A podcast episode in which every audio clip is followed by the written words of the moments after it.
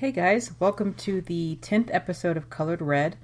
We've got a number of new listeners this week, which I am incredibly excited about. I've also launched an Instagram account where I'll be trying to post some pictures and information associated with each episode, as well as some potential extra stuff about some of the true crime adventures I'll be going on in Colorado. If you want to look that up, it's just found under Colored Red Podcast. As for today's topic, I'll have to warn that it involves the death of a child. So if you take any issue with this, I suggest not listening to this episode. This episode will feature information from Westword, the Denver Post, the book titled The Loss of Innocence Child Killers and Their Victims by Kara E. Richards, as well as the Colorado Bureau of Investigation and the Alley Foundation. There's a write up on the Alley Foundation website about the murder written by Gail C. Shirley that I'll also be referencing. This episode will be covering the kidnapping and murder of Alessandra Ariel Berrelez, also known as Allie, eh, as her family actually called her, and I'll be calling her Allie from here on out. On May 18th, 1993, Allie was playing in front of her apartment complex in Englewood, Colorado. Her babysitter, who was also a neighbor in the building, um, briefly went inside and came out to find Allie missing. Four days later, a bloodhound named Yogi and his handler Jerry Nichols were called in to pick up her scent, and after an entire day of searching, Yogi stopped near Deer Creek Canyon. The next morning, they found Allie's body stuffed into a khaki duffel bag and tossed from a 20 foot embankment. This story hits close to home, and I was first reminded of it by my mom, who is also a true crime addict and who also listens to this podcast. Hey, Mom. One night we were discussing potential cases on the phone, and she reminded me of a time just after Allie had been abducted. I was five years old in 1993, just like Allie, and we were living in Aurora at the time. I was playing outside in our yard, and we had a very close neighbor system, and tons of kids lived on our block, so it was common to find kids out on this block playing with several parents watching, or with parents sitting inside or on the driveways in lawn chairs while we ran around. This particular evening, I was playing up near the house when my dad, who had been working in the garage, went to go to the grocery store to grab something for dinner. Not far down the road, he turned around after realizing he forgot his wallet. During this time, my mom went inside briefly, and my dad pulled back into the driveway, grabbed his wallet from the workbench, and asked me if I wanted to come with him to the store. I happily said yes and hopped into our old Isuzu Trooper. And then my mom came back outside, and I was nowhere to be found. Cell phones weren't a thing yet, and there was no way to call my dad. Immediately, my mom rounds up the neighbors, and within a few minutes, everyone is running door to door trying to find out if I had gone to play in another yard. My mom told me that all she could think of while descending into panic was me and what happened to Ali Berrelez. Right as my mom reached for the phone to call the police, my dad pulls into the driveway with me in the front seat. We both see the panic look on my mom's face and all the neighbors in the yard, and my dad immediately realized his mistake. This moment was just a small part of my childhood where the case of Allie Berrelez was a turning point for the freedom of our outdoor playing and one of the moments that solidified a lifelong interest in true crime. Allie's murder was on everyone's mind for a long time, and it was one of those rare but distinct child abductions where stranger danger became realized and it made something as innocent as playing outdoors on a warm day feel just that little bit more dangerous than it was before. According to the book titled The Loss of Innocence, and that's innocence with a TS on the end, which is a review of 1,098 deaths of children 12 years old and under between the years of 1977 and 1993, the year Ali was murdered. Children are killed by either their parents or by known associates of their parents and family in 91% of all cases. Of course, these weren't all the child deaths during this time, but these were the deaths that had articles in the New York Times with information supplemented from other articles. According to their research, almost 7% of the victims were killed after being sexually assaulted, something called sustained sexual abuse, which is something that's done over a period of time is almost always done by a family member, while momentary sexual assault is almost always a stranger. Of the victims in question, 51% were killed by their parents, another 10% were killed by a lover of their parent who was not their own biological parent, 11% were killed by friends, known neighbors, or in laws, a further 8% were killed by other biological kin, 6.3% were killed by others in close proximity to the child, such as babysitters, nurses, or co workers of the parents. 3% were killed by foster or adoptive parents, and roughly 3% by a family that were not married and not biological, and the remaining 9% were killed by complete strangers. So these percents probably don't add up to exactly 100 because I was rounding in some instances, but you get the idea that not a lot of children are actually killed by total strangers as we are sort of led to believe. However, in Allie's case, whether or not to call someone a stranger or a neighbor is irrelevant, because she was killed by a man who ended up being both, and who, from the window of his own apartment, watched Allie and her brother play. This man could be called a neighbor only by the proximity of where he lived, but he was nonetheless a stranger to Allie. In terms of murder in Colorado, the data from the Colorado Bureau of Investigation only goes back to 1998. In 1998, 6.3% of homicide victims were under the age of 10. In 2003, a decade after Allie's murder, it was 7.1%, and two decades after her murder in 2013, it was 8.1%. The most recent available CBI report from 2015 tells us that the number is back down to 5.8% for homicide victims under the age of 10. The CBI data, however, reports by number of offenses and shows a rise in homicides since 2010 without accounting for population growth. Recent data from a neighborhood watch site also shows that in Denver, violent crime per 1,000 people is slightly higher than the national rate of 0.05 and sits at 0.08. Your chances of being the victim of a violent crime in Denver is 1 in 151 people, and your chances of becoming a victim of violent crime in Lakewood, where Allie was killed, is 1 in 176. The Lakewood violent crime rate per 1,000 individuals is 0.03. But crime in Lakewood and Denver isn't what this episode is about. One thing that this book about child victims emphasizes is that there is no clear cut way to predict in what circumstances a child may be abducted or murdered. And in the case of Allie Berrelez, she was just playing outside with her brother and her friends, only feet from her own front door. She probably played out there a lot, as we all did. But this time, she wouldn't be coming back home. On May 18, 1993, Allie was sitting outside her family home in an apartment complex called the Golden Nugget in Lakewood, eating pizza with her brother and some other children. Her babysitter, who was a well known neighbor, went inside to put the leftover pizza away. When she came out only minutes later, Allie had disappeared. Within minutes, police and neighbors were on the hunt for Allie. Friends and family kept a vigil inside the home. Allie's mother spoke with reporters the next day and said that Allie knew better than to go with a stranger, but that she loved people and it may have been her downfall. Only months earlier, a three year old boy named Mikey Chandler went missing from a church, but he was found alive and disheveled, and everyone hoped that this case would have a similar resolution. One of the most pressing problems in this kidnapping was that Allie needed asthma medication several times a day in order to breathe. Local newspapers began printing headlines begging for her safe return, and businesses began raising reward money in exchange for information, but nothing was leading police anywhere. After three days, the police called in a specialist by the name of Yogi, a bloodhound trained to track the scent of a suspect or missing person. According to Jerry Nichols, Yogi's handler, Yogi had an amazing nose that rivaled any other bloodhound. Since Allie had gone missing, it had rained, and people had been combing the neighborhood in search of Allie. The police figured that Allie had been picked up by a car and was probably miles away by now. Nevertheless, the search was underway.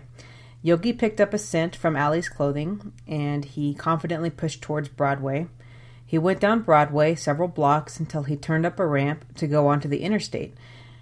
In an unprecedented event, the officers walked Yogi along the shoulder of the 470 highway heading west.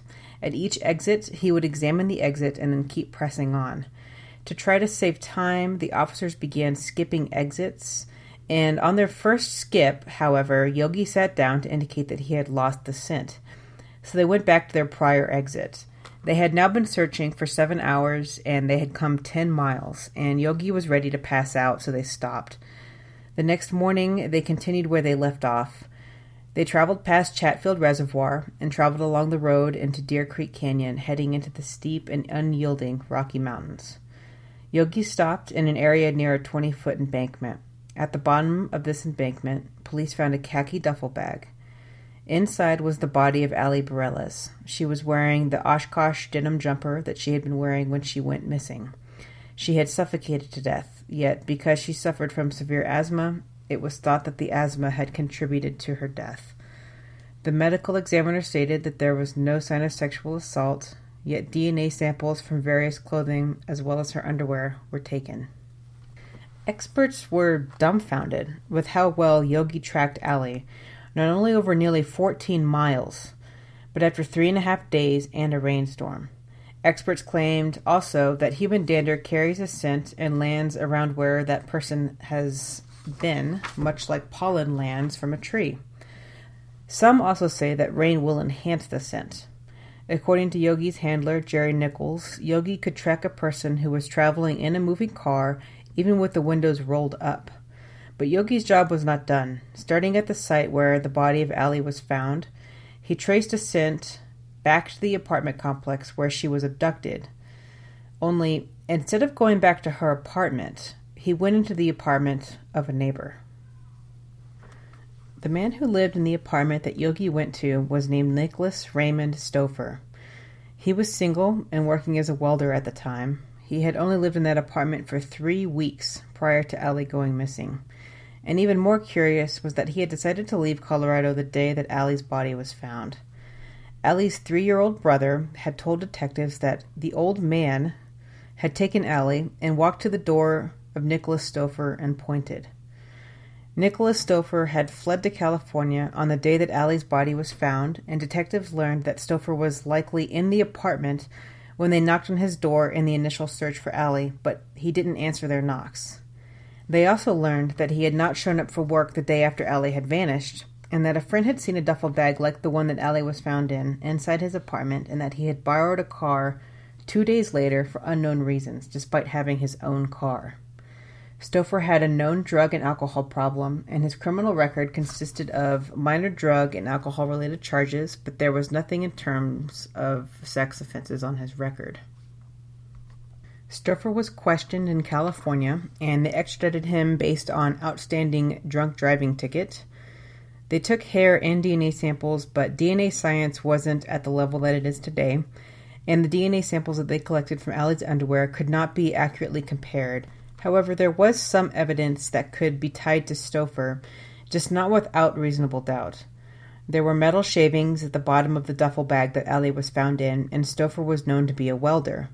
Additionally, there were fibers found on Ali's body that could tenuously be matched to the carpet in Stouffer's apartment, which was actually a different carpet than any of the other carpet in the apartment complex. Friends of Stouffer mentioned that he had partied in Deer Creek Canyon as a teenager, and that he at one point expressed a desire to abduct a little girl, which makes you wonder what kind of friends would even still be his friend after a statement like that. The detectives took their case to Bob Gallagher, the district attorney in Arapahoe County at the time, and he made the decision that there wasn't enough physical evidence to file charges against Stouffer.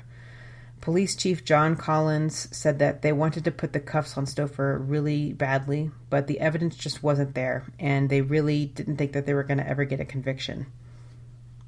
Over the years, detectives tried resubmitting the case from different angles, and they claimed that the pain of being unable to bring in Stouffer was enough to fuel the fire and keep looking at the case. So, in January of 2011, Detective Bobby Garrett looked at the case again and she saw how clear it was that Stouffer was their man.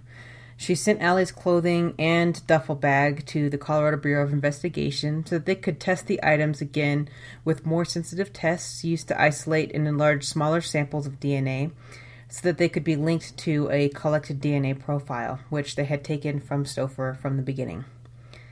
Garrett was stunned to find out that a DNA profile collected from Ali's underwear matched Stouffer. Additionally, a partial DNA profile collected from her waistband of her underwear as well matched Stouffer. Unfortunately, though, in 2011, Stouffer was long dead. He died in Arizona on October 7, 2001, from an apparent drug overdose. Up until Stouffer's death, he and his family insisted upon his innocence until the DNA evidence came back. During an interview with Seven News in 1994, Stouffer said, I've seen kids out there. I've never paid attention to them. Stouffer claimed that just before Allie disappeared, he was talking to a neighbor and then went inside. He said, I went into my apartment, laid down, and watched TV and dozed off. During this time, Ali's grandfather was asked if he thought that Stouffer was the killer, and Richard Berrelez said, I don't know. I'm trying to keep an open mind. Richard Berrelez said he always had faith that law enforcement would solve this case, but he said that faith was tested at times. There was a point when I was upset, he said. I was upset with law enforcement and with the neighborhood.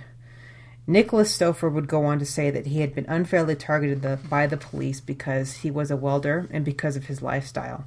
He routinely said that they were too busy focusing on him when the real killer was out on the streets. He said, How can a child be abducted and taken away without anybody seeing anything? I used to think that law enforcement could solve any case with the information they had. I later learned that in some cases it takes a lot of time. As for what actually happened to Allie after she was abducted, we'll never know. I think it's likely that she died from an asthma attack or complication while being held captive by Nicholas Stouffer.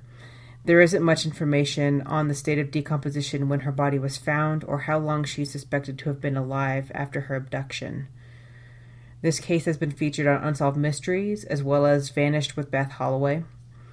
One reporter who aided in the search and followed Yogi as he went down C 470 was able to interview the grandparents as well as Allie's mother, Maribel.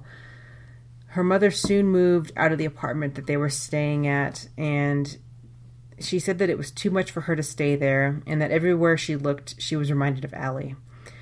Richard Berrelez, Allie's grandfather, started the Allie Foundation, which stands for Abducted, Lost, Innocent Enough. And they accept donations in order to provide bloodhounds to police departments so that dogs may find missing children or children who have been abducted. Richard Berrelez said of his granddaughter in an interview that she was a little girl Five years old, defenseless, innocent, she probably called for help from everybody she knew when this was happening, but nobody could hear her. She was a small little girl. I used to think of her as a victim, as an innocent victim. When I got the call from Englewood Police Department last week, it hit me. Allie's not a victim. I don't want to think of her as a victim. I don't want people to think of her as a victim. She's a hero, and she has been a hero for the past 18 years since she left this world. There are a lot of questions that we have as a family and that we'll never have the answer to, Richard Berrelez said. All we can do is guess as to why and how and what time everything happened during the different days.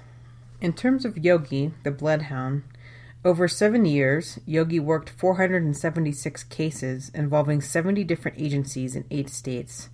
He helped put 27 murderers behind bars he had hunted down robbers, and he had also helped in search for Alzheimer's patients who wandered away from home, as well as escaped jail inmates, drunk drivers who left the scene of an accident, and people trapped in a collapsed building. In addition to all of this, he helped a local historical society locate graves that were more than 110 years old. Yogi died in June of 1998 from cancer, and just a few days before his death, he assisted in a manhunt in which a Denver officer was killed and another was ambushed. Yogi's handler, Jeff Nichols, and his wife, Milika, have organized the Law Enforcement Bloodhound Association, which promotes the use of bloodhounds in police work. They have also published a training manual on the topic called Common Sense The Bloodhound in Law Enforcement. Historically, bloodhounds are known as man hunters or man trailers, and they are descendants of a 7th century French Saint Hubert hound they were used in the famous case of Jack the Ripper, albeit with little protocol. And I think that the boys on last podcast talked about this a little bit. Um, up until the point of using the hounds to try to find Jack the Ripper, dogs had been borrowed from private owners when they were needed for police work. Sir Charles Warren, the police commissioner at the time of the Jack the Ripper case, intended to buy dogs to be always kept in the police department. And Mr. Edwin Brough, a bloodhound breeder from Scarborough, brought forward his finest hounds, Burgho and Barnaby, to test the position with the Metropolitan Police in London. Sir Charles was cautious, however, fearing that the hounds would not be up to snuff as their owner claimed. Um, he didn't want to buy them until he was certain they could do the job. The dogs were run through several drills during October to prove their abilities, and they trained across the city in open locations such as Regent's Park and Hyde Park. They tracked the scents of various subjects who were given head starts of 15 minutes or so, and Sir Charles himself even acted as the hunted man during at least one drill. However, months later, near the end of October, the police had not made any assurances to Mr. Brough that they would be purchasing the dogs or pay insurance or hiring fees. So he took the dogs to a dog show in Brighton and and hearing nothing, he decided that he wouldn't return to London or to the police employ. So around this time, um, word wasn't out that this guy wasn't in London anymore with his dogs, and the final embarrassment converged when Ripper's most grisly murder on the 9th of November was discovered. Um, the body of Mary Jane Kelly was spotted through the window of the number 13 Miller's Court at 11:30 a.m. Inspector Abberline, remembering that the hounds had been engaged especially to hunt the Ripper, ordered that the scene not be touched until Burgho and Barnaby arrived to catch the Ripper's scent. The officers, inspector, and police surgeon waited for two hours before finding out that the dogs were no longer in London, at which point they finally broke down Kelly's door. So the common misconception is that this guy who had the bloodhound just sort of dipped out of London and didn't ever come back, and they had no idea that he was gone. But it sounds like they had been giving him the runaround for a long time, and he just decided to leave because he wasn't being paid. So bloodhounds were imported to America sometime before the Revolutionary War, and in the 16th century, bloodhounds were used extensively to hunt men, especially poachers and thieves. Game wardens using bloodhounds often caught poachers with fresh blood on their hands from skinning the game, given the rise to the popular saying, being caught red handed. So highly was their testimony regarded that they were given the legal right to follow a trail anywhere, including into homes. A man refusing to allow a trailing bloodhound into his house was assumed guilty Bloodhounds have proven so useful in more modern times that certain jurisdictions allow the evidence they collect to be used in court, and to this day, they are the only dogs whose work can be considered as evidence in legal proceedings. So, this all relates back to the murder of Ale Berrelez and what her family has done over the years since her death. They started something called the Ale Foundation, and over the years, they have placed around 500 bloodhounds with law enforcement agencies and that number is still growing. The first bloodhound they placed went to the Cherry Hills Police Department. The bloodhound ended up being named Allie. If you want to donate to the Alley Foundation, you can do so at alley.org. They also have a variety of ways that you can donate, including donating a car and also purchasing wine sets with up to 12 bottles that feature a picture of Richard Berrelez and a bloodhound. They also have a wine club you can join. If you're looking to purchase wine for an upcoming event, that might be a good option. So that's all I have for you today. I'm sorry it's going to be a short one this month. Um, please subscribe and rate the podcast on iTunes. It would be much appreciated. I'll have something for you soon in terms of a brand new historical case, and I'll try to make that one a little bit longer. Maybe do a double up on that one for you guys. I'm researching a couple new cases right now and reading some books, so there's going to be a lot of super interesting cases coming up in the future, and I hope you guys will stick around. See ya.